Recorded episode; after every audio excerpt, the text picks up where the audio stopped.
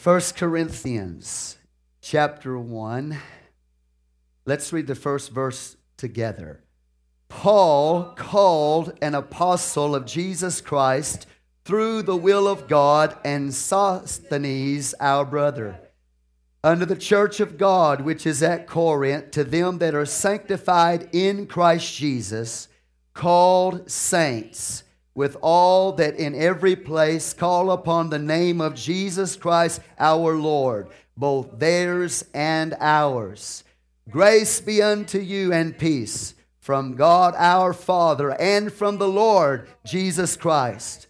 I thank my God always on your behalf for the grace of God which is given you by Jesus Christ, that in everything you are enriched by him in all utterance and in all knowledge, even as the testimony of Christ was confirmed in you, so that you come behind in no gift, waiting for the coming of our Lord Jesus Christ, who shall also confirm you unto the end, that you may be blameless in the day of our Lord Jesus Christ. God is faithful by whom you were called unto the fellowship of his Son, Jesus Christ our Lord. Now I beseech you, brethren, by the name of our Lord Jesus Christ, that you all speak the same thing, and that there be no divisions among you, but that ye be perfectly joined together in the same mind and in the same judgment. Amen. Say, Praise the Lord. Praise the Lord. God is an awesome God. Verse 18 For the preaching of the cross is to them that perish foolishness, but unto us which are saved, it is the power of God. You believe that? If you will also look over into verse, let me get another verse here for you. I'm trying to, for the sake of time, not read all the verses. Verse 24. But unto them which are called, both Jews and Greeks, Christ the power of God and the wisdom of God. Everybody said amen. Father, we just thank you right now for your awesome word today. We ask God you'd have your way in and through us. In Jesus' mighty name we pray. Clap your hands before you sit down and give him a shout of praise. For he is worthy to be worshiped today. Hallelujah, God. All the glory, all the honor, all the praise, all the worship, Lord God, is due your holy name today. Anoint God, inspire God. Thank you for your word in advance. In Jesus' name we pray. Amen. You may be seated. The message today the divinity of Jesus. The divinity of Jesus. Paul, called to be an apostle or called an apostle of Jesus Christ through the will of God, and Sosthenes, our brother. As you'll remember, we talked about last week, we gave you an overview. We got in a plane and we flew. We flew over 1 Corinthians, we flew over 2 Corinthians. We gave you an overview of both of the books. Now, today, we are landing the plane. And we're getting out of the plane and we're observing things in detail. We're observing passages, we're observing scriptures today. Amen. Amen. And that's what we're going to do from who, from now to who knows when, okay? So we pray that this will bless you this morning. Paul, of course, is writing the church in Corinth. Remember the background last week we talked about? Corinth was a Greek city of the Roman Empire. It is full of paganism. There's a temple of Aphrodite on the Acropolis, which is about 1,885 feet up, overlooking. It's a mountain raised up plateau overlooking Corinth. Up there on that marble white temple, there's a thousand priestesses. They call priestesses, they were nothing more than prostitutes. And they so they worship the goddess, so-called goddess of love, Aphrodite, which was the goddess Venus of the Romans, which was uh, Astarte, the goddess of the Phoenicians. It's all the same false goddess. It goes back to Semiramis, who was the wife of Nimrod. So they worshiped these false goddesses and also false gods. There was a temple to Apollo there, who was none other than Nimrod. Apollo, Jupiter, another name for Nimrod. Do you understand? There was also Asclepius, which was supposed to be the god of healing. He had a sanctuary there. There was a bema seat, literally located in Corinth. This, so there was a lot of stuff in this city. There was sin, sexual sin, connected with Aphrodite. False worship, pagan worship to pagan deities were there. The Greeks were prideful. They thought that they were highly intellectual people. Okay? Now, in Athens, they were a little bit more intellectual than they are in Corinth, but in Corinth, because they're Greeks for the most part, they feel like that they're just as smart. So they prided themselves in their intellect and they prided themselves in their freedom. They felt like they could do anything they wanted to, even sin, it would be all right. So they walked around with a slogan knowledge and liberty. Okay, you with me here? So there's a lot going on in this city. There's Jewish people that are in this city. They've got synagogues in this city the, for the Jewish people to come and, and, and you know, worship God on the Sabbath day. Hallelujah. Greeks and Jews and Syrians and Latinos and all kinds of people come. Asiatic people come into Corinth. It is the capital city of Greece. 700,000 people they say in the height of its population, existed in Corinth. It was known for the Isthmian Games, which was second only to the Olympic Games. There they competed in, in all kinds of athletic sports uh, and honor to false pagan gods at that time. It was located on an isthmus which connected Lower Greece to Upper Greece. Very strategic location, very, very wealthy, commercial, enterprise because of its location, political power, etc. So all of this is in Corinth, the paganism and everything we've just talked about. And this is where the Apostle Paul goes in the second missionary journey in Acts chapter 18 to start a church or to plant a church. He knows it's going to be a great challenge, but he is also assured of the power of the gospel that he can go any, into any situation and believe that God will raise up a church in the midst of that situation. And that's exactly what God did. He raised up a church in Corinth. Paul, when he first got there, he was full of fear. But the Bible says the Lord appeared to him in the night and says, Paul, don't be afraid. He said, Fear not, for I have much people in this city. I've got a lot of people that are going to come in the kingdom of God in this city, Paul. And so for eight, uh, 18 months, the Apostle Paul stayed there and preached the gospel. Crispus, the chief ruler of the synagogue of the Jews, came in. Sosthenes came into the kingdom of God. Many were baptized in the name of Jesus and came into the kingdom of God. The Bible says many believed, and a powerful revival broke out. But shortly after the Apostle Paul left Corinth to, to go to Ephesus, the Bible tells us that he got news from a household of Chloe that there were problems in Corinth. There was trouble in the church. Are you with me today? And so in Ephesus, with all the problems he's got going on there, trying to establish a church in Asia, in Ephesus, now he's got word that in the Roman Empire, the Greek city of Corinth, that church has got its problems. So he's really, really got a lot going on.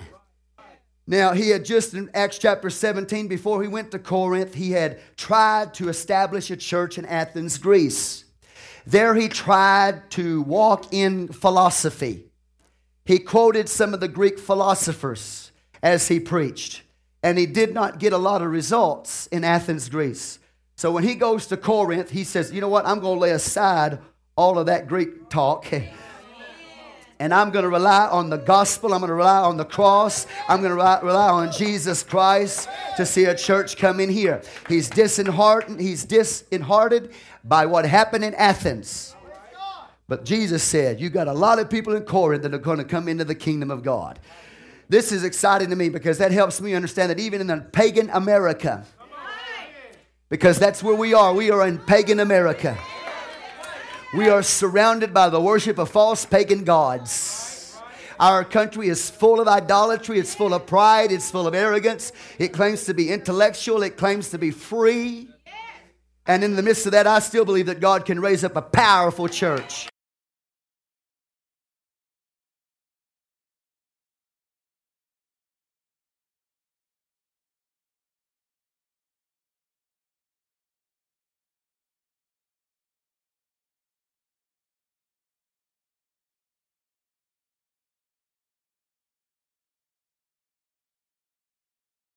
The Apostle Paul, in this time when he goes over to Corinth, it's about 51 AD.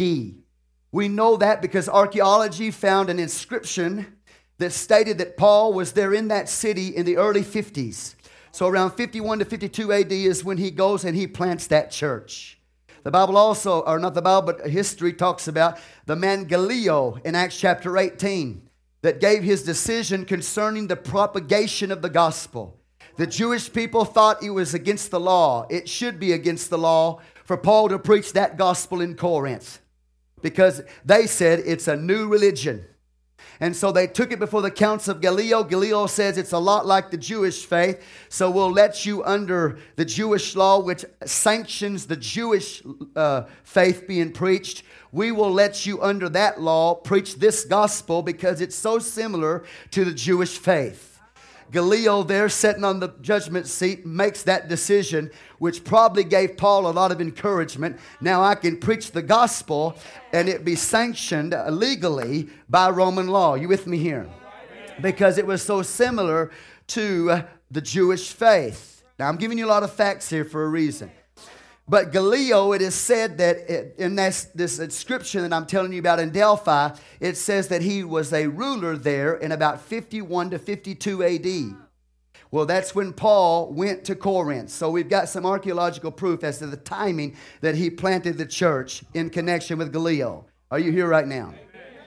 He wrote the, the letter of 1 Corinthians, it's estimated about 56 AD. So that kind of gives you a time frame as to when we're talking about here.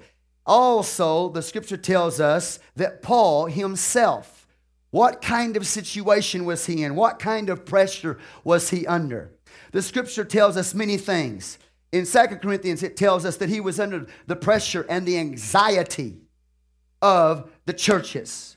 Not just the church of Corinth, but being an apostle over so many churches, he had a lot of anxiety concerning those churches. He had a lot of pressure concerning those churches. Are you with me? But especially the church in Corinth, because of the situation that is in Corinth, the problems that are there. Are you here right now? So he's got a lot of anxiety, he's got a lot of pressure, he is discouraged. Read 2 Corinthians, it'll tell you that. Also, 1 Corinthians will give you this. He's discouraged, he is despairing even of life. The, the apostle is restless, because he doesn't know how it's going to turn out, the problems in Corinth, if they're going to receive the letter or not and repent. So he's got all these emotions going on, being restless and discouraged and despairing even of life. He's got the anxiety, he's got pressure upon him. He's also full of love and full of concern and full of compassion and full of apostolic power. Say, Praise the Lord. He is a man firm in his conviction. He is a man who is sincere in truth. He is a man who loves God, loves the truth, and loves holiness with all of his heart. You understand? And he's walking under the authority of Jesus Christ. Do you understand that? And I believe that the Apostle Paul, like no other apostle who ever lived, understood the authority of Jesus Christ. That's why he preached like he did. That's why he dealt with disorder in the church like he did. That's why he confronted immorality in the church like he did, because he understood the authority of Jesus Christ and that he was under that authority. Say amen. amen. He was a great apostle. He was challenged by this church. The, the, the church's problems, disorder. The church's problems, disunity the church's problems, cliques. The church's problems, immorality. The church's problem, worldly knowledge, depending on worldly knowledge. The church's problem, believing they could free, they, they were free to sin and live any way they wanted to. Do you understand? The church's problem, challenging the authority of the Apostle Paul. Say amen. amen. Give God some praise. That's what he's having to deal with. So he's really under a lot right here. He's going through a lot in this time in his ministry. Are you here right now? Say amen. First Corinthians chapter 1. Let's get into it. Paul called to be an apostle of Jesus Christ through the will of God, and Sosthenes our brother. So we are talking about who? Paul. Who is Paul? He is an apostle of Jesus Christ through the will of God, and Sosthenes, our brother. This is important. Paul stresses his apostleship when he starts writing to this church and dealing with this church.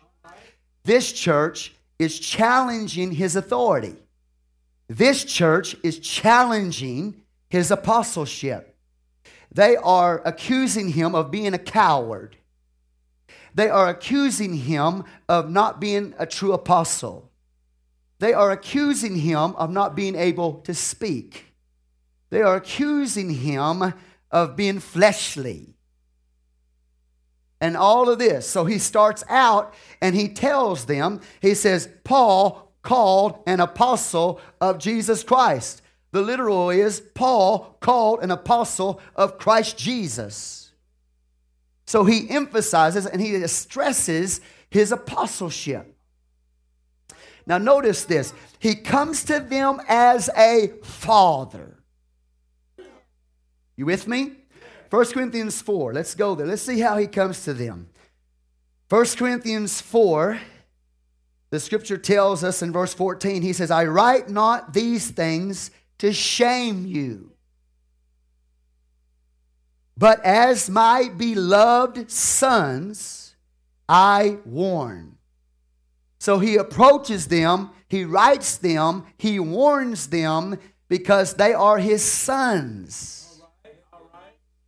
That doesn't mean that the church in Corinth was full of men only. But when you come in the kingdom of God, he calls you a son. Doesn't matter what your gender is, he still calls you a son. So he approaches them as a father would approach sons. Get it? All right? Then he says in verse 15, For though you have 10,000 instructors in Christ, yet have you not many fathers. For in Christ Jesus I have begotten you through the gospel. He said, You've got a lot of instructors, instructors, you've got a lot of boy teachers, but you don't have very many fathers. He said, I am your father. You are my sons. I have begotten you through the gospel. I recognize that you're sons and I'm your spiritual father. Now, God is the ultimate father. We're talking about a relationship here, though, an apostle to a church. So he comes to them as a father, he looks at them as sons. Amen. Give the Lord a hand clap of praise. In 1 Corinthians 9, again, he, he talks about his apostleship. He says in verse 1 of chapter 9, Am I not an apostle? Am I not free? Have I not seen Jesus Christ our Lord? Are not ye my work in the Lord? If I be not an apostle unto others, yet doubtless I am to you. For the seal of my apostleship are ye in the Lord. He said, I might not be an apostle to everybody, but I'm an apostle to you because you are the seal of my apostleship in the Lord. You are the proof of my apostleship. So he is an apostle to the church of Corinth because he is their father. Give God some praise. And so the apostle Paul, when he comes to the church of Corinth, ridden with trouble, ridden with problems, he comes to them as an apostle, as their father. Now, they accused him of a lot of things, and I've gone through some of them. But one thing they accused him of was being an authoritarian. Say, Praise the Lord. Being authoritarian. They looked at Paul as being an authoritarian. An authoritarian is somebody who demands obedience no matter who or what they are. That is an authoritarian. Write that down if you're taking notes. An authoritarian is somebody who demands obedience no matter what or who they are. Do you understand? Paul was not an authoritarian. Paul was authoritative. authoritative. There's a difference between being an authoritarian and being authoritative. An authoritarian says, I don't, it doesn't matter who I am, what I do, or, or, or what I am, you still have to obey me blindly. All right? But to be authoritative is based on who and what you are. So, because Paul is an apostle, he looks at them and he says, You are obligated to obey what I tell you because of who and what I am. See, are you hearing me today? This is really going to help us today. See, we, Jesus was not even an authoritarian. Jesus did not come as an authoritarian telling you to obey him blindly no matter who or what he was. Jesus came authoritative, which means because of who he is and because of what he is, then he demands that we obey him. You understand that? So Paul is not an authoritarian, he's authoritative because he is an apostle, because of what he is and who he is. He can require of those people, his sons, uh, uh, to listen to him and to obey what he tells them. Because I'm sure they got the spirit that most people have in America today. Who is he to tell us what to do? Who does he think he is to tell us what to do? And so the answer is he's an apostle. That's where his authority comes. And so when he comes to the church in Corinth, he doesn't talk to them man to man. Lord, help me today. He does not talk to them man to man. He talks to them as an apostle with the authority of God in his life. You understand? He doesn't even start out with them. When you write a letter, most of the time, you don't start out with you, do you? You start out with the people you're writing to. And then when you get to the end of the letter, then you sign your name. But Paul doesn't start out with them and then go to him. He starts out with his apostleship and then he deals with them. Woo! God, I feel the Holy Ghost. What I'm trying to tell you is Paul is not in uh, this, this uh, protocol or trying to approach them from a, man to man position. Do you get the point? He is not trying to, to say, Oh, you're great, you're wonderful, now let me talk to you. He doesn't start with them. Because to him, it's not man to man, it's apostle to sons. Woo, glory to God. When you have a general, a general doesn't send a letter and say, Hey, you soldiers, y'all are so wonderful, and because you're so great, come listen to me. No, no, no, no, no. He don't get into that. He just says, I got, he just, he just appears. You know? All right? General so and so is going to be talking today. Be there. You understand? Don't matter if you like him. Doesn't matter if you don't like him. Doesn't matter if his personality grates on you or you like his personality. Doesn't make any difference if you like that general or not. You show up because he's the general because of what he is and because of who he is, you have to listen to that general.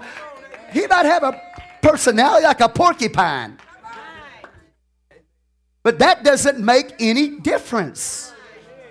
Because of what he is and who he is, he can stand up there, not man to man, but as a general speaking to soldiers, a king. A king, when he summons people to hear what he's going to say, he don't, he don't, you know, ask them to come.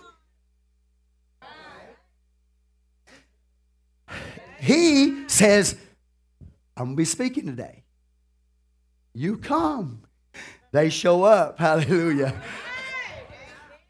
Do you get the point?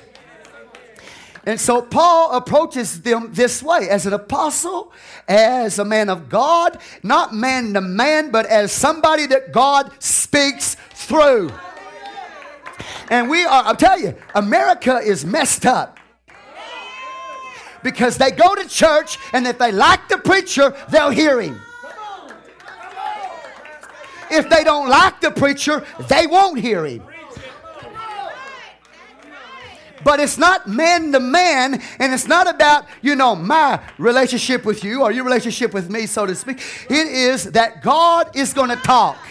It's not a man talking to a man about his life. It's God talking through a man about his life. And we have got to get a hold of this. And so this is the way that Paul approaches it. He is an apostle. Hallelujah. He is not an egotist. He's not coming as a man that's full of ego, you know. You might think, well, man, this guy must really think a lot of himself to start talking about his apostleship, you know. But he starts out, I'm apostle. See? But he's not an egotist. He's not doing this because of an ego. He did this because it says he is Paul, an apostle, called, called an apostle of Jesus Christ through the will of God, and Sosthenes, our brother. He said, I'm an apostle because I've been called to do that. In his sin and in his unbelief, he resisted that. He did not want to be an apostle. He resisted that. He tried to run from that. But God called him into that position. So for Paul, it's not just having a title. It's not just, you know, come on, getting a title or a position to fulfill his ego. We got enough of that going on. Paul said, You have 10,000 instructors in Christ, but you don't have many fathers in Christ. Come on, somebody. There's a lot of teachers that can teach you the Bible. A lot of them are more concerned about their own pride and their own position and getting a title than they are about the church. Give God some praise. Are fulfilling the call of God in their life. Just because you can teach, just because you can preach, doesn't make you a father. Give God some praise. So Paul is not in this so that everybody can say, look at that great apostle. Look at that great man of God. He is not in it for that. It's not about self. It's not about ego. It's not about position. It's not about title. It's God's call on his life. He is a spiritual father anointed by God. Not an authoritarian, but authoritative. Give God some praise, would you? He's authoritative because of who and what he is. Do you get it? Give God some praise. Today, as I said, a lot of people that go to church, they go to church because they like the pastor. Uh, you, you, they're missing it. Uh, they got they need to go to church to hear from God. Now, now, and I know you love me, and so I'm not having to preach this because you know, and there's any problems here. I know you love me and I love you and I look at you as my sons, okay? Uh, no matter who you are. So I'm not preaching this because we got a problem here today, okay? But I'm trying to show you the importance of understanding the word of the Lord. It's not about, you know, people going to church because they like the pastor, even though I know you love me and like me. I know you do. I can feel it. Uh, uh, that's not why you have come here today. And that's why and that's not why I'm here today. And when I talk to you, especially from behind the pulpit, I'm not talking to you as man to man. And we're not talking about gender here. I'm not talking about on a human level. I am talking to you eh, as a, a person who wants to be an instrument of God for God to speak through to you. So we have got to get rid of this mentality that it's a man talking to me. We've got to understand this is God talking to me. This is not man to man. It's not that he dislikes me or, you know, or likes me or I dislike him or he likes me. That's not what it's about. This is God talking through this man to me. Somebody say, Praise the Lord. Praise Lord. Well, Paul, you, you, you know, you hurt my feelings yesterday, so I ain't going to listen to what you got to say. Uh, Paul, called to be an apostle. He's authoritative because of what he is and who he is. Give God some praise. He is a father to them. Isn't this wonderful? This is wonderful. A lot of times people talk, they talk, eh, let's say just put in our situation, in our local church situation, they talk to the pastor, you know. And when they approach the pastor, they're talking to him, they look at him man to man. You know what I'm saying? If it's a woman, you know, we'll get into the gender thing. If it's a woman, woman to man, man to woman, you know? But that, it, you, we have to get rid of that. If you want to really be used by God, if you want to uh, understand something, you have to see that that man is not just man to man talking to me. And if he talks to me sweet, then I'll hear him. He talks to me rough, forget that.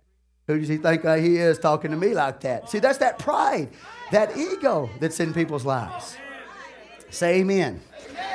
And so Paul understood as a father. Now, you go, if you get a hold of this, we're going somewhere today. It's going to change your life. Paul is speaking to them as a father to sons. Now, I guarantee you, my children don't like what I tell them sometimes. But it's not man to child and child to man, it's daddy to children. Son, I know you don't like it. I can tell by your response and your reaction, but that's the way it is. See? Why? Because I'm your daddy. That's who I am. That's what I am. I'm your daddy, son. I'm your daddy, daughter. You understand? And so that pretty much settles it when we go there. Do you understand? Because they'll, they'll play you, man. They'll, you know what I'm saying? You, you, you're your parents out there, aren't you? You have authority. You're not authoritarians, but you are authoritative. You have to be. If you are not authoritative in your house, you've got chaos. You've got total, absolute confusion and chaos if there is no authority in the house. And I have to make this decision because I don't want chaos here. I don't want confusion here. I'm not on the same level as you are. I'm your mother. I'm your daddy. You're not going to talk to me like that. Some of you have released that. You've given authority to your children, and they don't respect you. They say, Well, you're mean. No, I'm daddy. you're hard. No, I'm daddy.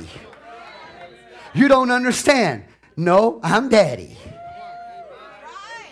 And some of you got to get a hold of this message because you know I'm preaching to a church this morning, but you got to get a hold of this message for your house because you cannot be their best friend. They are friends, but you can't do it like that. This is daddy, this is mama, you're the kids. This is daddy. Mama said, This is daddy. You're not going to talk to daddy like that. Daddy looks at the kids and said, Now, now, now, children, you're not going to talk to your mother like that.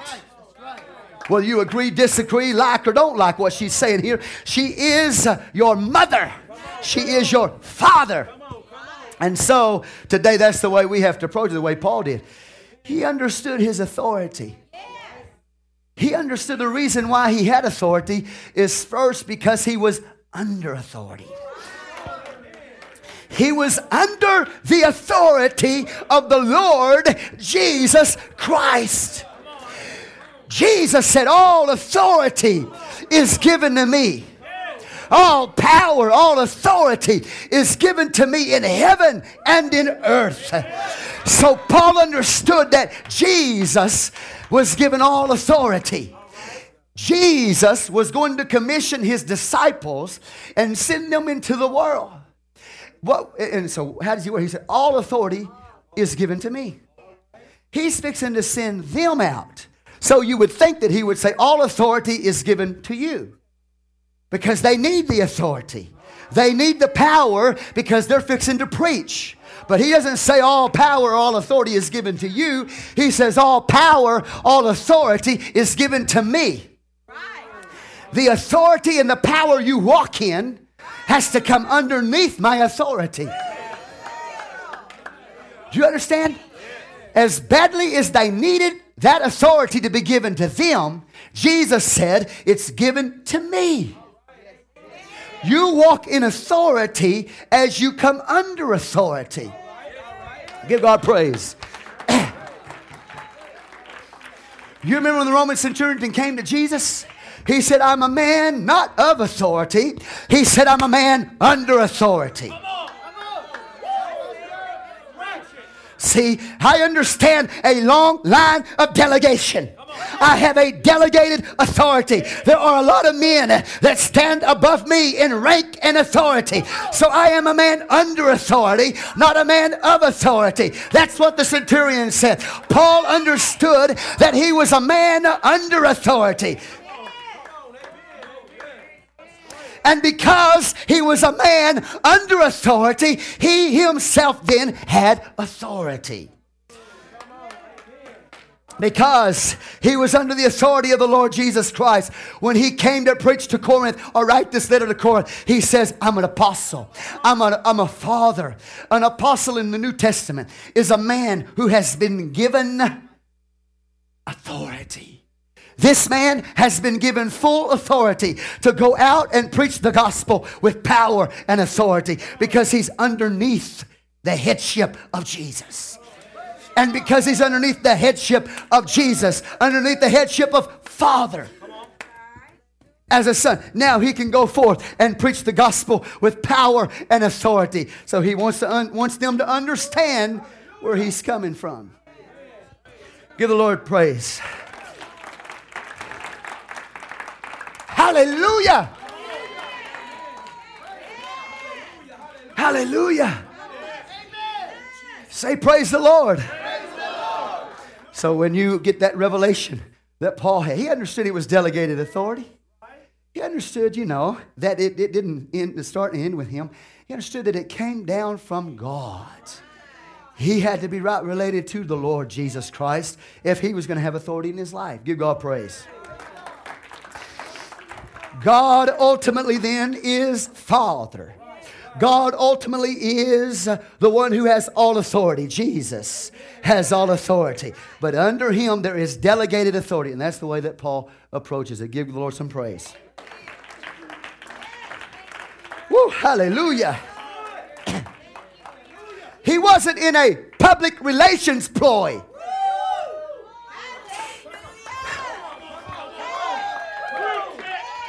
He didn't come to them with a public relations ploy. I like you, you like me. Man to man, let's talk this over man to man. He didn't come to them with a public relations ploy. Generals don't approach their soldiers with a public relations ploy. Kings don't, don't approach their kingdom with a public relations ploy. It's authority. It's a father, it's an apostle, it's God talking to them. Give the Lord some praise. See, listen. And that's why if you're apostle, if you're pastor, I'm not an apostle to anybody else but to you. If I if you come to the gospel under this ministry, then I am an apostle to you. I don't say that for my ego's sake. I say that according to the word of the Lord. I am an apostle to you. So if I stand up here not as an authoritarian, come on, but authoritative and say, you need to be here at this time. You need to do this at that time. You better be there. Come on, come on. Hallelujah. You better be there. Come on, somebody, give God praise. Well, that's just that's just pastor talking. That's just a man. But you need to understand that sometimes it's God talking. And if it's a man talking, you know, I say, all right, that's me. Paul did that in this very epistle. He said, I think I have the Holy Ghost. He said, I'll give my judgment on this. Not the Lord, but I will give my judgment on this. And he said, But I think I got the Holy Ghost. Give God some praise. Woo! Man, I feel good. I feel good. I feel good all over. Hallelujah. I feel good all over. You go to work on your job, if there's no boss there, you've got chaos and confusion. There's got to be somebody there, whether you like them or you don't like them, male or female makes no difference. If they are delegated and placed in a position of authority, you have to what? You have to obey them. Whether you like it or not. Either that or go somewhere else. Say amen. Say amen. You know, the wife might look at the, wife, the husband and say, I don't like you. So I'm not going to listen to you. Well, what you got to do then, little lady, is you've got to look at him and not just a man. You've got to look at him as somebody who has delegated authority underneath God. Give God some praise. Say amen. And that man's supposed to enforce me. Now, you, you, you watch how you talk to your mama. Come on, somebody. Give God some praise. See, this, this American culture is so out of order. It's so disorder. It's so dysfunctional. It's so confused. It's so chaotic because there is no authority that is recognized anymore. Now, this is the way that Paul approaches this, this church of Corinth. He approaches them as a father, he approaches them as their apostle. He looks at them as sons. He loves them. He cares about them. He's concerned about them. But he's a man of fire and truth and integrity and character. He is an apostle. He was a he was embraced. He embraced and was embraced by the Lord. Say the Lord. Jesus walked up to Matthew. He said, Come and follow me. Matthew pushed his table forward, dropped his pen, and he followed Jesus. And each one of the disciples, whether it be James and John, whatever, fishing with their nets, Jesus said, Come and follow me. They dropped their nets. But the Apostle Paul did not just come and follow Jesus. The Apostle Paul was struck down. He was struck down by the power and the authority of the Lord. Come on. So he understood that authority and that power that was in his Lord, I believe, more than anybody else. He didn't just you know, calmly follow the Lord, he was struck down by the power and authority of the Lord. And this is the apostle that's speaking to Corinth, a man who has been struck down by the power and the authority of the Lord. A man who, because of his intellectual power, his intellectual understanding of things, had a hard time submitting to the authority of Jesus. Come on, with somebody. But there came a time the Lord said, Okay, I'll let you have your, I'll give you permissible authority. I'll give you relative authority. I will permit you not to submit to my authority for a time, Paul. But if you keep rejecting and resisting my authority, he says at some point I'm going to step in. And so for a time, the Lord allowed Paul to walk in his own authority. Woo, hallelujah. For a time, he let Paul walk in a permissible authority where Paul was rejecting the authority of the Lord. But then the Lord said, That's it. I'm knocking you down. I'm going to blind you and I'm going to knock you down. There is a time when God allows you to walk in a permissible authority and a, come on, a relative authority where you're not following His authority. But if you keep going that way, God said, All right, I'll get your attention. I'll knock you down and I'll blind you so you'll understand how important it is to walk under my authority. So he was knocked down by this. He was blinded by this. See, some of y'all look at me, man, you're sure a dictator. No, I'm not a dictator. Say amen. You're authoritarian, you know? No, that's not true. But I pray to God that I have been knocked down by God. I pray that I have been blinded by God in the times that I wanted to do my own thing and walk in my own will and my own authority. God said, Okay, son, I'll let you do that for a little while, but I'm going to get your attention. I'm going to knock you to the ground. You're going to have to understand the importance of walking under authority. You need to understand that from the fall in the garden, Satan, when he came to Adam and Eve, his purpose totally was always to usurp the authority of God. His what he does today, his primary activity is to usurp the authority of God in your life. And so Adam cut the cord of deity and harmony with deity when he disobeyed God and said, I'll not submit to the authority of God. And as a result of that, we've got chaos and we've got confusion in this world. And sin came into the world because a man said no to God and yes to Satan. So that's what we have today. We've got people, we've got chaos in the world, chaos in the church, chaos in Corinth because Corinth doesn't understand authority. They're walking in their own blind, earthly knowledge. Ooh, I feel the power of God. Jesus. They felt that they could, because of their own intellect, they could challenge authority. They could challenge the apostle, call him a coward, say he's not a true apostle, say he can't speak. I'm not going to do what you say. But Listen to this. Not the whole church, but just a minority. They don't understand. They have come under the power of Satan because that's how Satan operates. Say amen.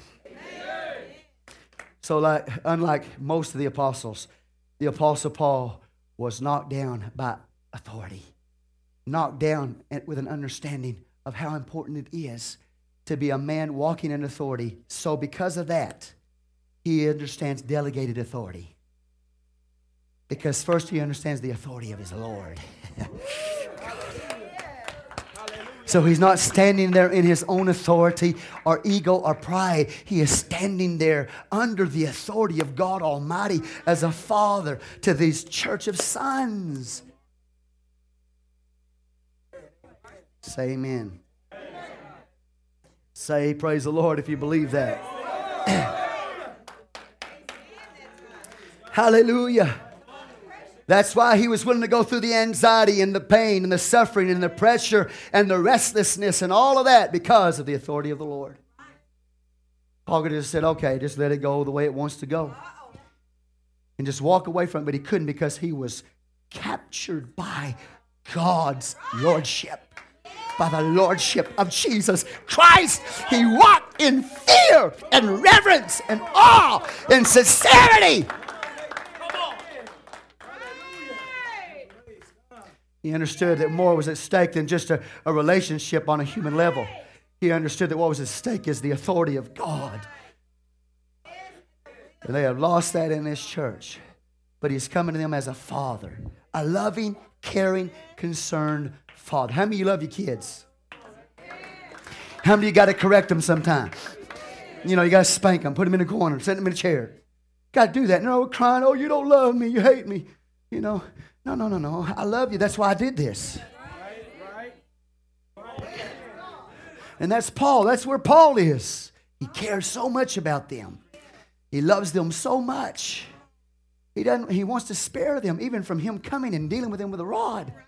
You understand? But he understood the importance of, of the whole situation, the picture, the authority. He so he comes as a father. Give God some praise.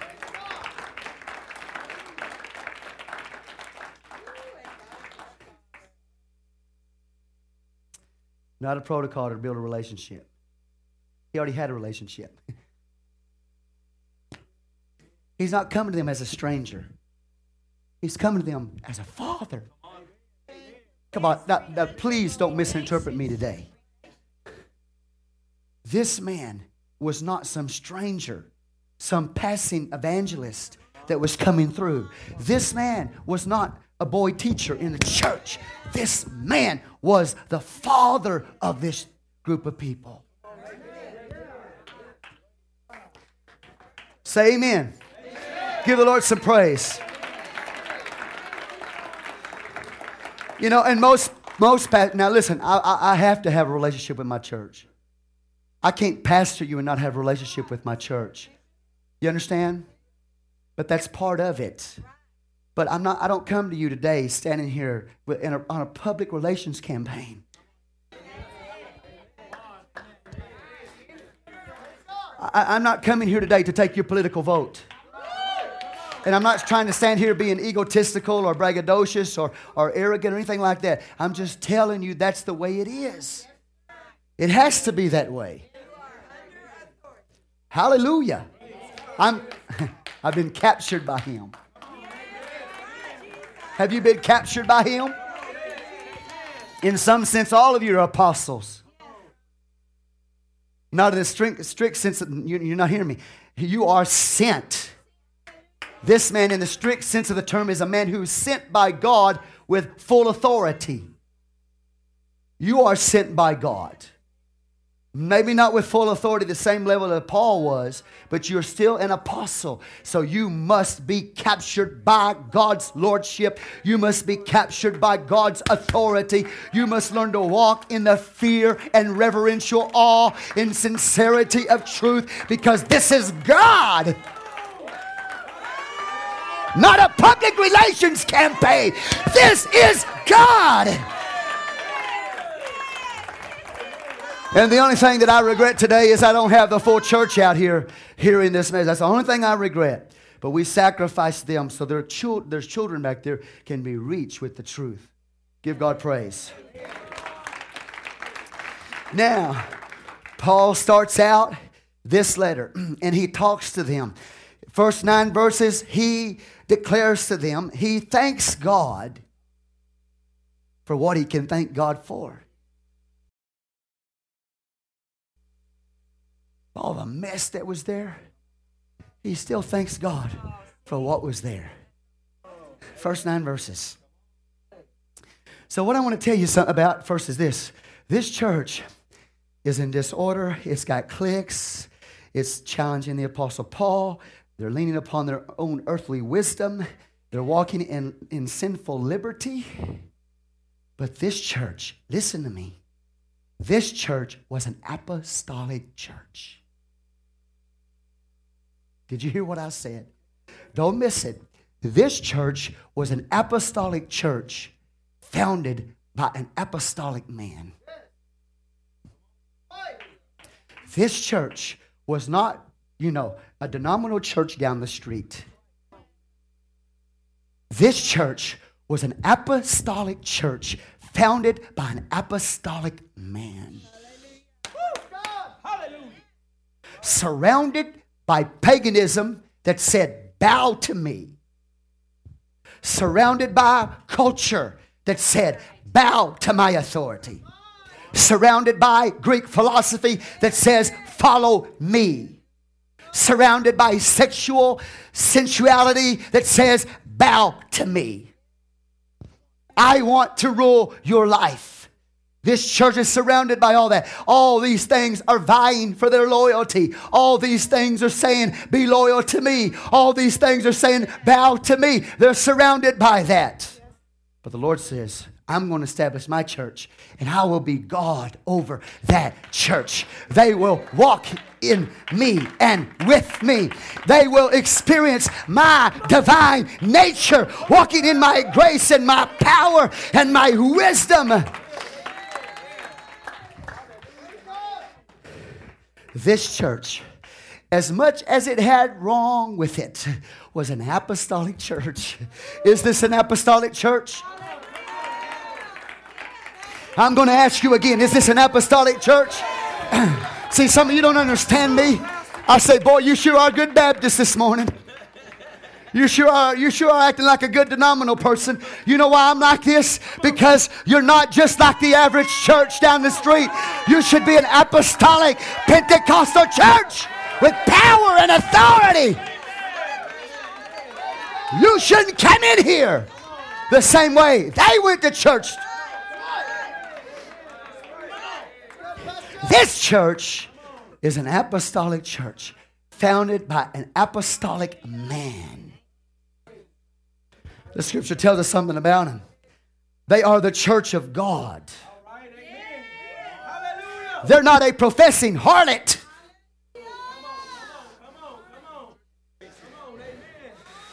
They're not a part of the temple of Aphrodite.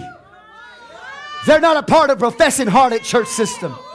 They are the church of God. Let it sink inside of you. You are part of the church of the living God. You're an apostolic church founded upon apostolic power. Don't miss it. We've got our problems, we've got our troubles, but you're still an apostolic, Holy Ghost filled church. Baptized in Jesus' name.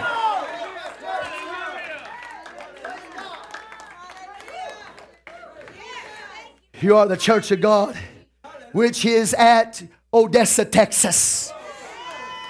This was the church of God at Corinth. You need to set in this and understand that you are the church of the living God. You are a church of the living God in Odessa, Texas. You are not the only apostolic church in Odessa, Texas. There are other apostolic churches in Odessa, Texas, but you are a apostolic church. A church of power, a church of apostolic truth and authority. The church of God, which is according to them that are sanctified in Christ Jesus. This is the church of God he's writing to. They are sanctified in Christ Jesus. How did they get in Christ Jesus? The Bible says in Acts 18 they were baptized. So these people were apostolic people. These are your brothers and sisters I'm preaching to you about. Do you hear it? These are your brothers and sisters that I'm preaching to you about. An apostolic church founded on apostolic authority by an apostolic man who was baptized in Jesus' name. That's how they got in Christ. They were baptized in Jesus' name. Do you have anybody here that's baptized in Jesus' name? Then I'm preaching to you, brothers and sisters, about your brothers and sisters in Corinth. Hallelujah! They weren't baptized in the titles Father, Son, and Holy Ghost. They were baptized in the name of Jesus Christ for the remission of their sins.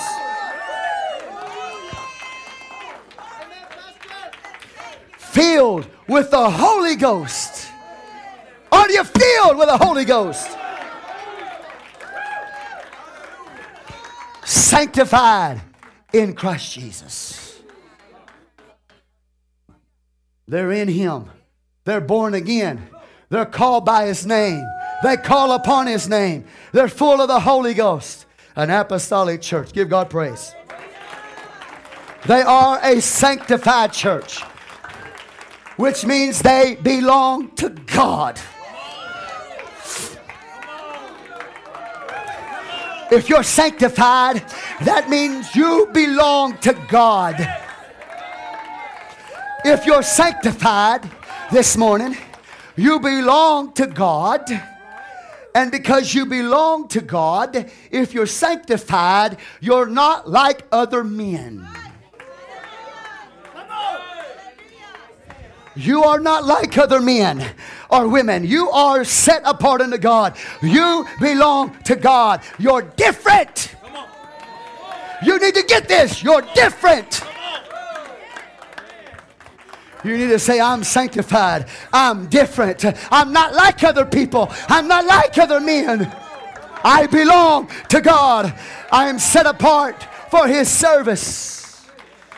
I belong to God. You belong to God.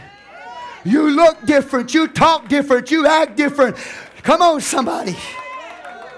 Your whole life is about Jesus. I belong to God. It doesn't mean that I have withdrawn myself from the world. That's not what sanctification is. Sanctification is not withdrawing yourself from the world. It's, I belong to God. So I serve the Lord. I'm not withdrawing myself from the world.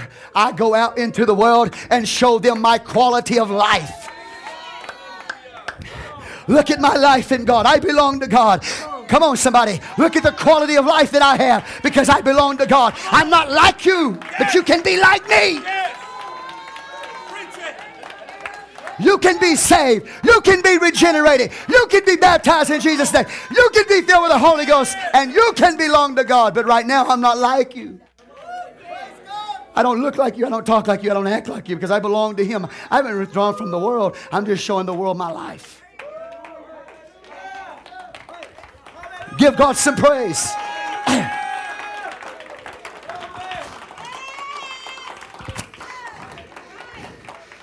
And the church God, which according to them that are sanctified in Christ Jesus, called saints.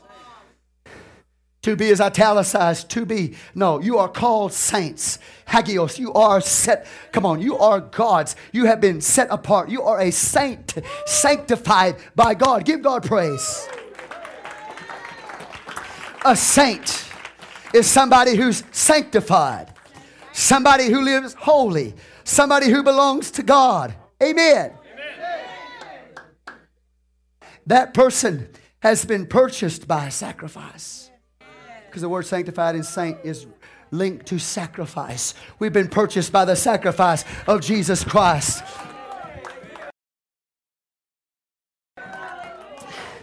So, this is a holy church, a sanctified church, a church the saints of God are in, called by the name, filled with the Holy Ghost, full of apostolic power and authority. Hallelujah. Say amen. He said, You're not the only ones that, that are in Christ, though, sanctified in Christ. He said, There's some others. He said, With all that every place call upon the name of Jesus Christ our Lord, both theirs and ours. He said, You're not the only ones that call upon the name of the Lord Jesus Christ. He said, There's some other churches out there that call upon the name of the Lord Jesus Christ. And let me just let you in on something. I'll, I'll try to prove it to you Wednesday night. But there's close to 20 million apostolic Jesus name, one God believers in this world. And there was a time that you were called a cult. But I got news for you. Let me tell you that this so called cult is taking the world by storm. 20 million baptized in Jesus' name and filled with the Holy Ghost, sanctified in God. You're not just some little church in a little corner in a little place called Odessa, Texas. You're a part of 20 million people at least. At least 20 million people.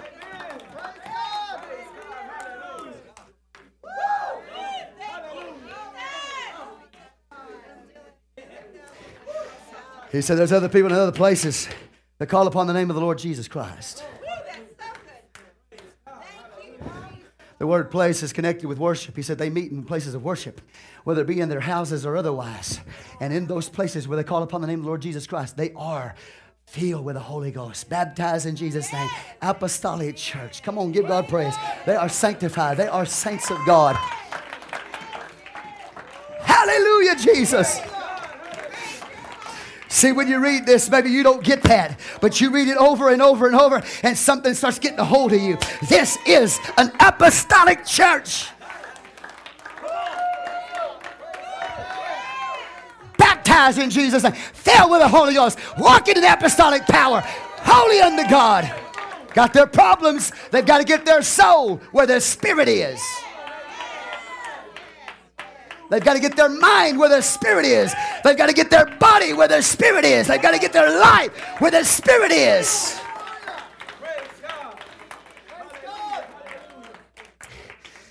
He says, uh, Jesus Christ our Lord. So, this is a one God church. This is a church that believed that Jesus is God. This is a church that believed that Jesus is the Lord. This is a one God church he's writing to. Give God some praise. This is a church that believe that the Father is God. Jesus is the Father. They believe that Jesus is the Son, that He is God come in the flesh. Say amen. This is what they had going for. A one God, Jesus name church. He says this He says, Grace be unto you and peace. Grace and peace is what they needed. They needed the favor of God. They needed His enabling power to change them. They needed the peace of God in the midst of their chaos and confusion. He said, Paul said, Grace and peace be unto you, church. Give God some praise. Come on, I came to have church this morning.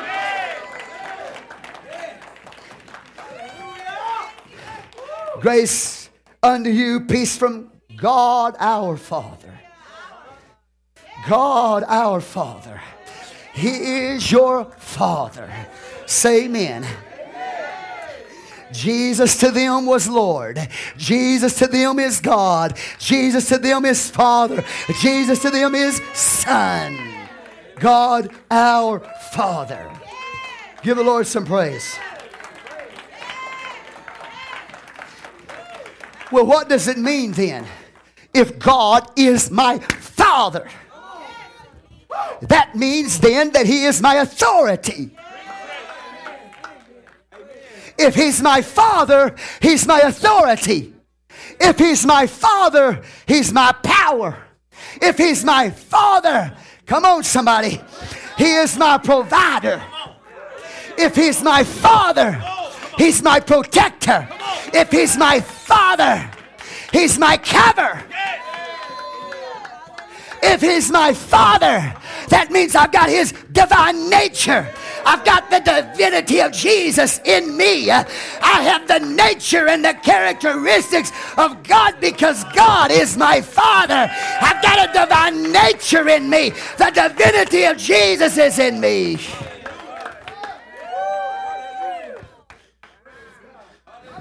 And if he's my father, then I have the promise because the promise is given to sons. Come on, are you here today? He's my authority. He's my Lord. He's my cover. He's my. Are you with me today? I have His divine nature. I have His attributes. I've got His Spirit. When I got God, I got His power. When I got God, I got His grace. When I got God, come on, somebody. When I got God, I got His wisdom. No wonder. See, Paul is saying, let me tell you something about this is about the divinity of Jesus Christ. And this is who he is in you. Because if you have him, you've got grace. If you've got him, you've got peace. If you've got him, you've got power. If you've got him, you've got wisdom. Come on, somebody. If you've got Him, you've got your authority. If you've got Him, you've got your Lord. If you've got Him, then you are sons to Him. He is your Father. Give God some praise. if you've got Him, then you've got the promise. Because the promise is given to sons. Those who have the character. I'm looking at people today that got the stuff of God in them. You've got the stuff of God in you. You've got the characteristics of God in you. You've got divinity of God in you. You've got His power, His. Because He is Father. Say amen. amen. So that when you came in the kingdom of God, as concerning the promise, you needed to come in as sons to the Father. Because the Father doesn't give the promise to girls. He gives the promise to sons. That's why we call him Abba Father. My protector, my provider, my authority, my Lord, my cover, my Father. Hallelujah, hallelujah.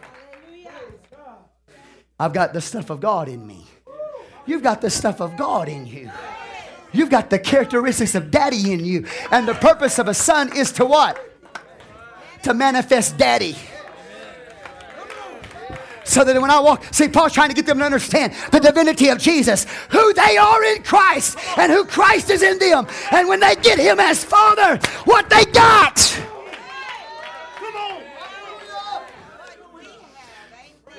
Don't you know who you are, Corinthians? In your spirit, He's Father. You got to get there in your understanding. Say amen. Are you here?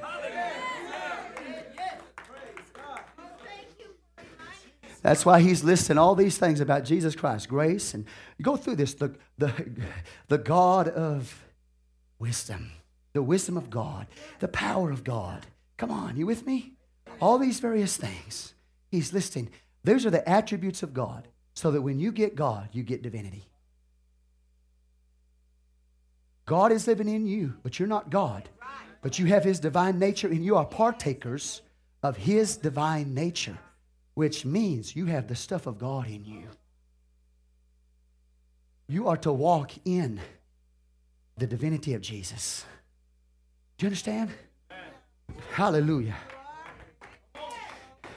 You Corinthians, Paul said, I'm going to get there and I'm going to deal with all these problems, but let me tell you who you are first. You need to be transferred, you need to be converted. You need to learn how to access the divinity of Jesus because he's your father.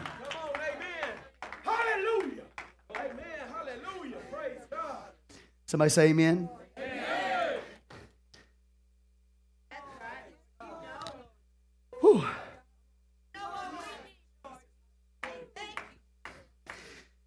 When I was looking at this, I started thinking about this authority, covering, Father. I was reminded of 1 Corinthians chapter 11, where the Bible says Christ is the head. And 1 Corinthians chapter 11 deals with a covering.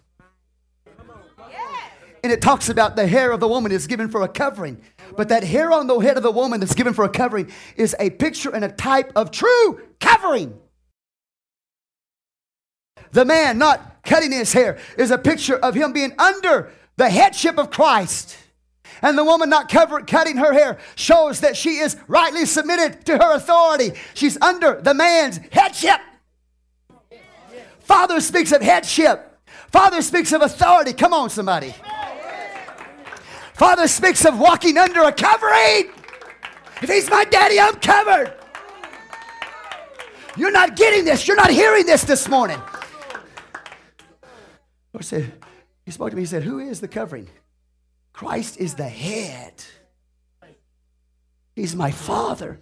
So if, if I'm under a headship, if I'm under a covering, and I'm right related to that covering, first to God, first to Jesus, come on, then I'm under a covering, which means I'm hid. I'm hid.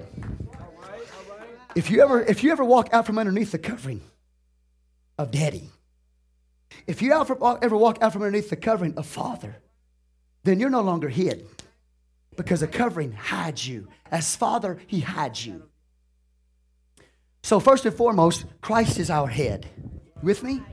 Secondarily, because Paul says, I am a father, your sons. Secondarily, Paul is a father to them. So when they started walking out from underneath his apostleship and start withdrawing out from underneath his father ship over them, if that's such a word. Then what happens is they are no longer hid.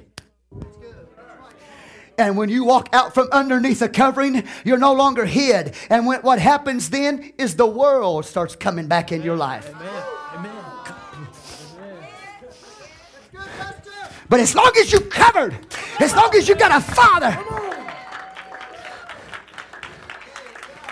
if you've got a father, then you're hid and that protects you from the world getting to you.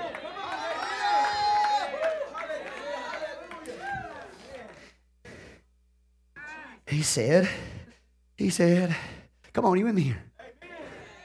You need I need to stress this to you today the divinity of Jesus, all these attributes that we walk in.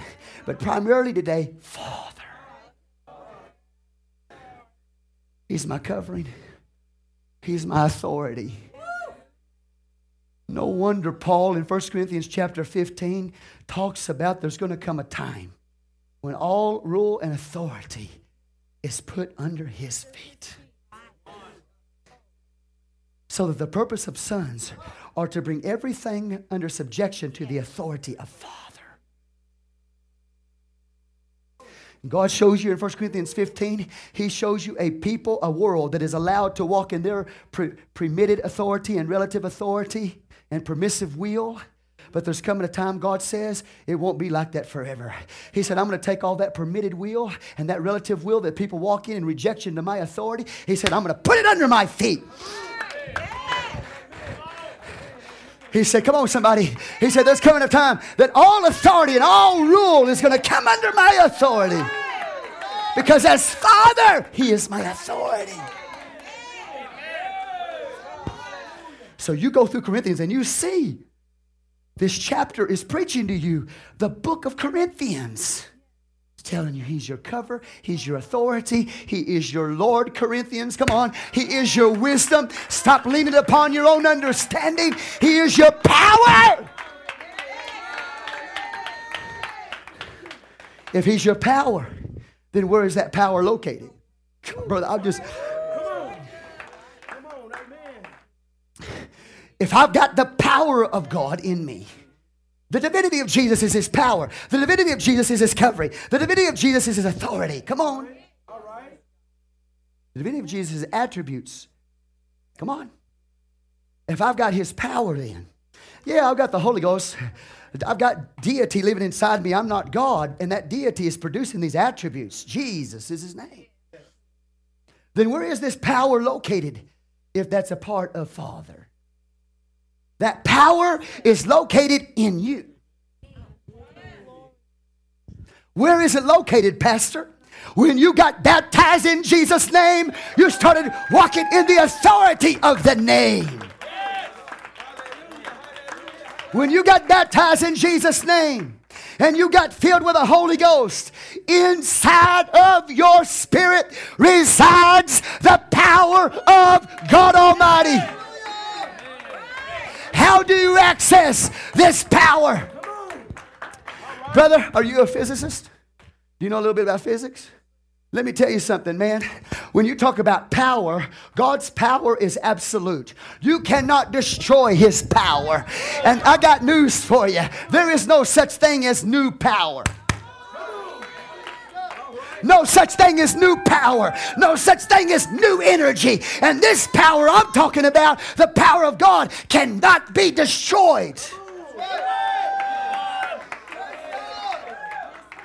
I just need to learn how to walk in this divinity. I need to learn how to access that power. And that power is located in my spirit. I've got to learn how to access that power. TU, Texas Electric, learn how to access a certain type of energy. Harness it, convert it, transfer it. I've got to learn how to what? access the power. I've got to learn how to walk in transformation. I've got to learn into walk, learn how to walk into conversion. Give God praise. The power is in you. The divinity is inside of you. You have the divine nature because you are sons. You need to learn how to walk in that, access that power. No new power. Come on, give God praise. Woo. I've got it right here. You've got it inside of you. So I'm going to access that power. How do I do that? How do I access this power that's in me? Prayer. Because prayer is your communication to God. Listen to me just a minute. God can talk to you in dreams, He can talk to you in visions. He talks to you from His Word. He talks to you from the preached Word. He talks to you in many ways, but there's only one way that you can talk to God. There's only one way that you can communicate with Him. He can communicate with you many ways, but only one way can you communicate with Him, and that's prayer, and that's worship. So if I'm going to access this divinity, this power is inside of me, then I've got to learn how to pray and I've got to learn how to worship. And when I do that, then I move in that power. Access the power. I don't lack power. I've got all the power I need. I just need to learn how to move it and access it by prayer and by worship and by submission to God's authority. Not just obedience to that authority, but submitted to it. See, we can obey God and say and not want to. You can obey authority and be rebellious against it. You can obey authority and yet challenge authority. Because there's a difference between obedience to authority and submission to authority. Give God praise. Because submission to authority is not just well, I just, I'll obey. I don't want to, but I just have to. That's obedience, but that's not submission. Come on. Come on. All right. All right. No problem. I submit. I submit. Yeah. Are you with me? And that's the way you access power prayer, worship, and submission to God's authority. That's why Paul approaches it like he does. He was captured by it. Give the Lord praise. Come on, Corinthians. You need to transfer. You need to access the power, but there's some things you need to transfer. You need to transfer confusion and you need to transfer it to peace. You need to transfer revenge, revenge. You need to transfer revenge into forgiveness. You need to transfer your human intellect concerning spiritual and moral things from worldly intellect to spiritual truth. Transfer. You need to transfer from disobedience to obedience. There must be a transformation. You need to move. You've got to get your soul where your spirit is. Come on, somebody. Give God praise. You must convert Corinthians. Not just be convinced, but be converted. There are a lot of people who are convinced that it's truth. There's a lot of people that are convinced it's right. There are a lot of people that are convinced about the church. There's a lot of people convinced about Jesus, but they're not converted. We don't need just to be convinced. We need to be converted. You've got to convert power for it to be usable. You've got to transfer for it to be usable. You've got to access the power that is inside of you. And that's what Paul is telling this church. Give God praise. Woo, hallelujah. The divinity of Jesus Christ lives inside of you. Everything, all the stuff of God is in you. All the characteristics of God is in you. You have the divine nature in you. Your sons. Give God praise. Woo! Hallelujah.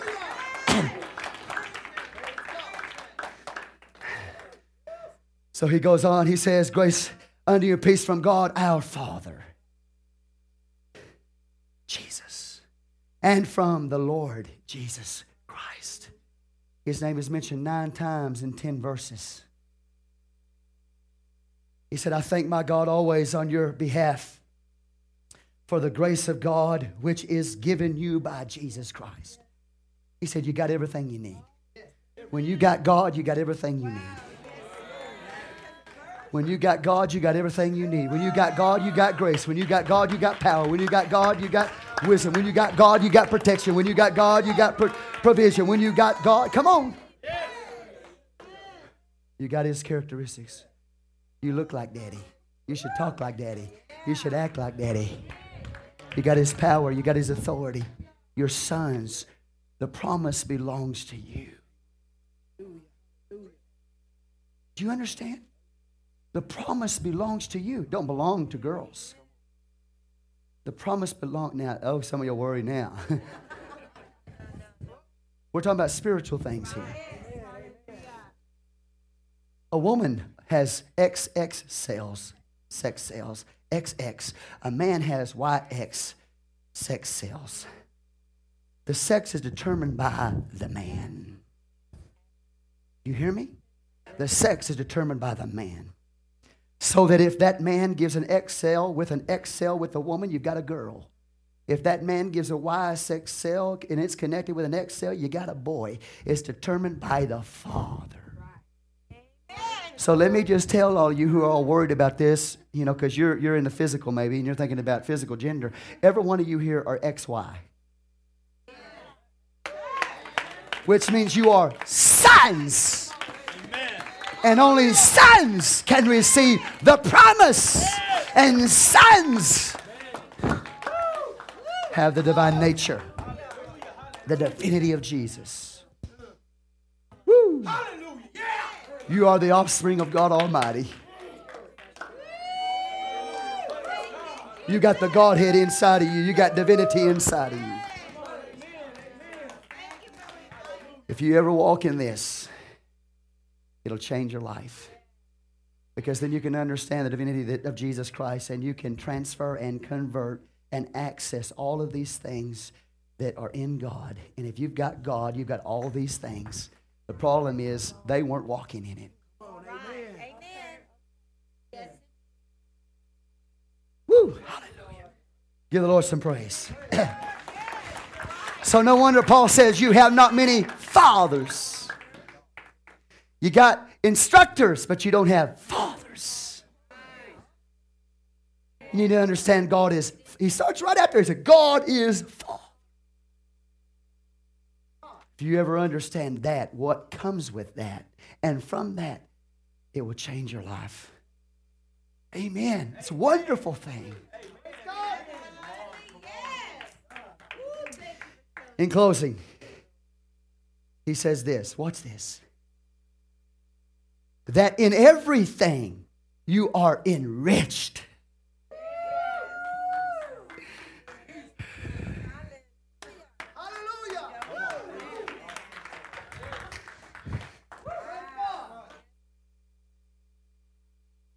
Come on. You're enriched. Everything you need if you could just learn how to access it.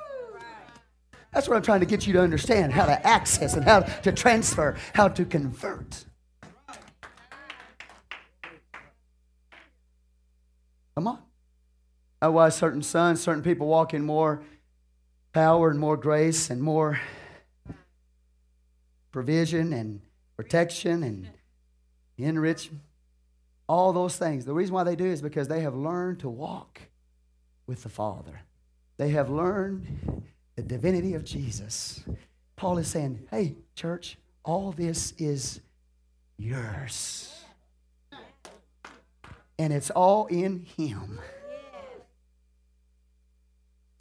All the preachers, he says, later on, he says, all the preachers belong to you.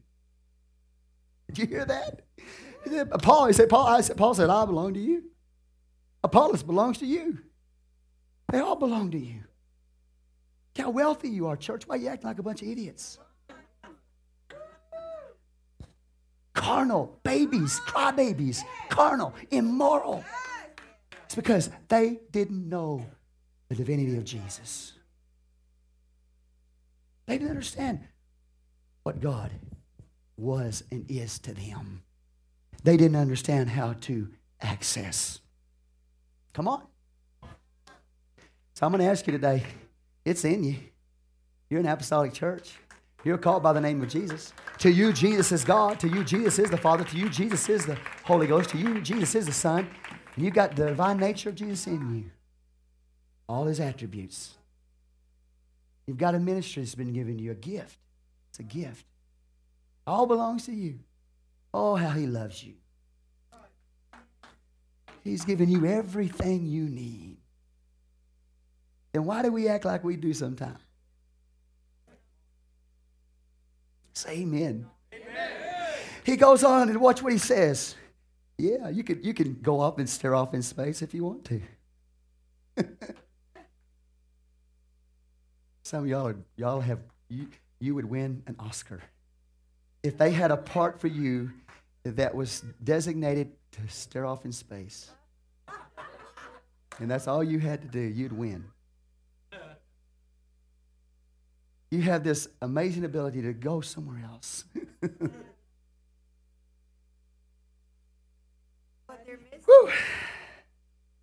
that in everything you're enriched by Him in all utterance and in all knowledge. He said, Look at what you've heard. Look at what you've been taught. Look at who's preached to you. Apollos has preached to you. Apollos take you to the heavens. He came in with apostolic power and authority. Paul. Paul, can you imagine having Paul as your pastor?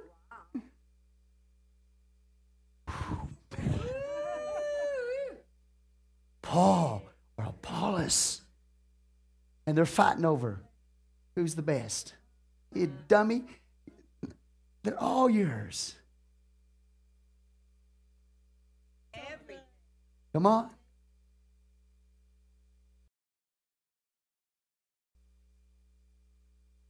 I'm so glad that God will not leave you in rejection. You can't reject his authority and be happy. You can't reject his covering and be happy. You will be miserable. You know why you'll be miserable? Because God says, I won't leave you in sin. You cannot walk in sin and be without pain.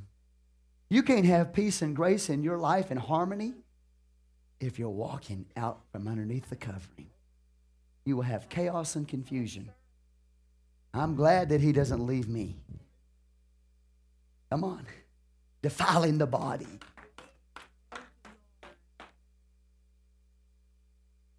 even as the testimony of Christ was confirmed in you. Confirmed in you. Come on. So that you come behind in no gift. He said, This church has the gifts of the Spirit operating in it. You hear this? Got the gifts of the Spirit tongues, interpretation of tongues, prophecy, miracles, knowledge, wisdom, etc. We'll talk about them. These gifts, he said, you come behind in no gift. Every one of them operate in your church. All the grace gifts, the manifestation of God, they all operate in your church. You come behind in no gift.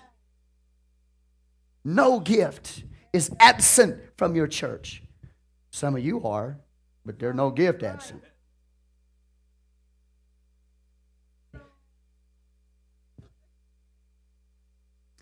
So this church is a church that got the gifts of the Spirit in it. This church came behind in no gift. And they says, he says they're waiting for the coming of the Lord Jesus. They believed in the parousia. They believed in the second coming of Jesus Christ. And they understood these gifts would not stop until he came back a second time. Don't let anybody tell you that the gifts of the Spirit were for the early church, that you come behind in no gift, waiting for the coming of the Lord Jesus Christ. The gifts of the Spirit are still going to be in the church all the way to his second coming. Stop listening to those liars.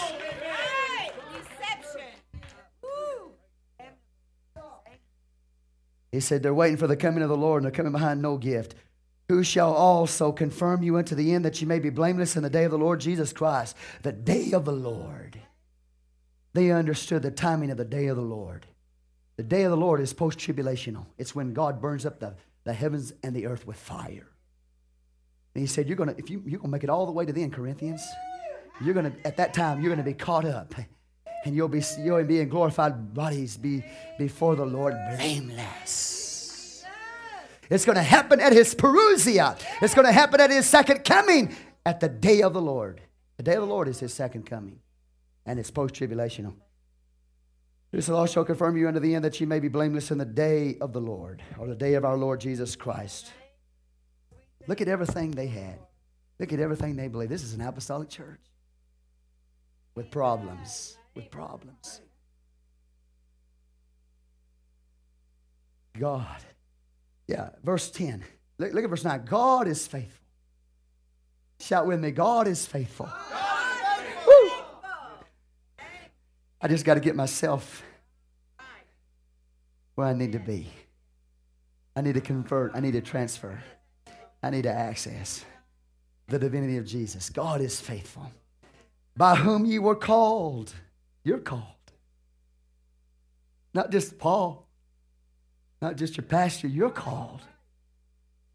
Called unto the fellowship of his Son, Jesus Christ our Lord. Beautiful. Ooh, yeah. Jesus Christ our Lord. I wonder, Paul, in the first verse, Paul called to be an apostle of Jesus Christ, the literal Christ Jesus through the will of God and Sosthenes our brother.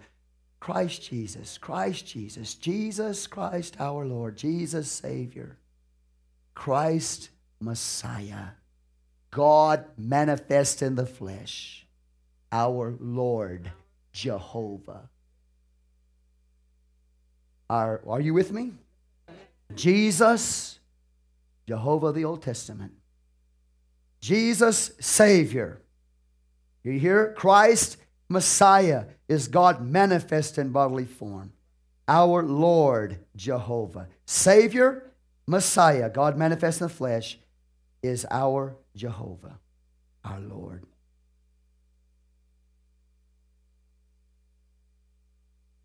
Now I beseech you, brethren, by the name of our Lord Jesus Christ. Isn't this awesome? That you all speak the same thing, that there be no divisions among you but that you be perfect, joined together in the same mind, the same judgment. For it hath been declared unto me of you, brethren, by them which are the house of Chloe, that there are contentions among you. he starts out and he tells them, he shows them the divinity of Jesus Christ. and everything that's in that the authority, the covering. Come on, you with me? The power, the wisdom of God. If He's my Father, I have everything I need. Do You understand? Do You understand? You got the stuff of God in you.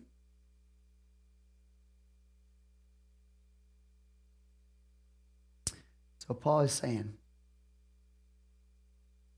who you are and what you are are not the same right now. Come on. You got problems, you got contentions, you got division, your babies. Come on. The divinity of Jesus Christ. Access it, transfer it, convert. Are you here today? Give God praise. There's nothing like the word of the Lord. Let's stand. so I'm telling you today, see, a lot of you have no idea who you are. You have no idea where you can walk. And I want to tell you something. If the church of Corinth, as messed up as they were,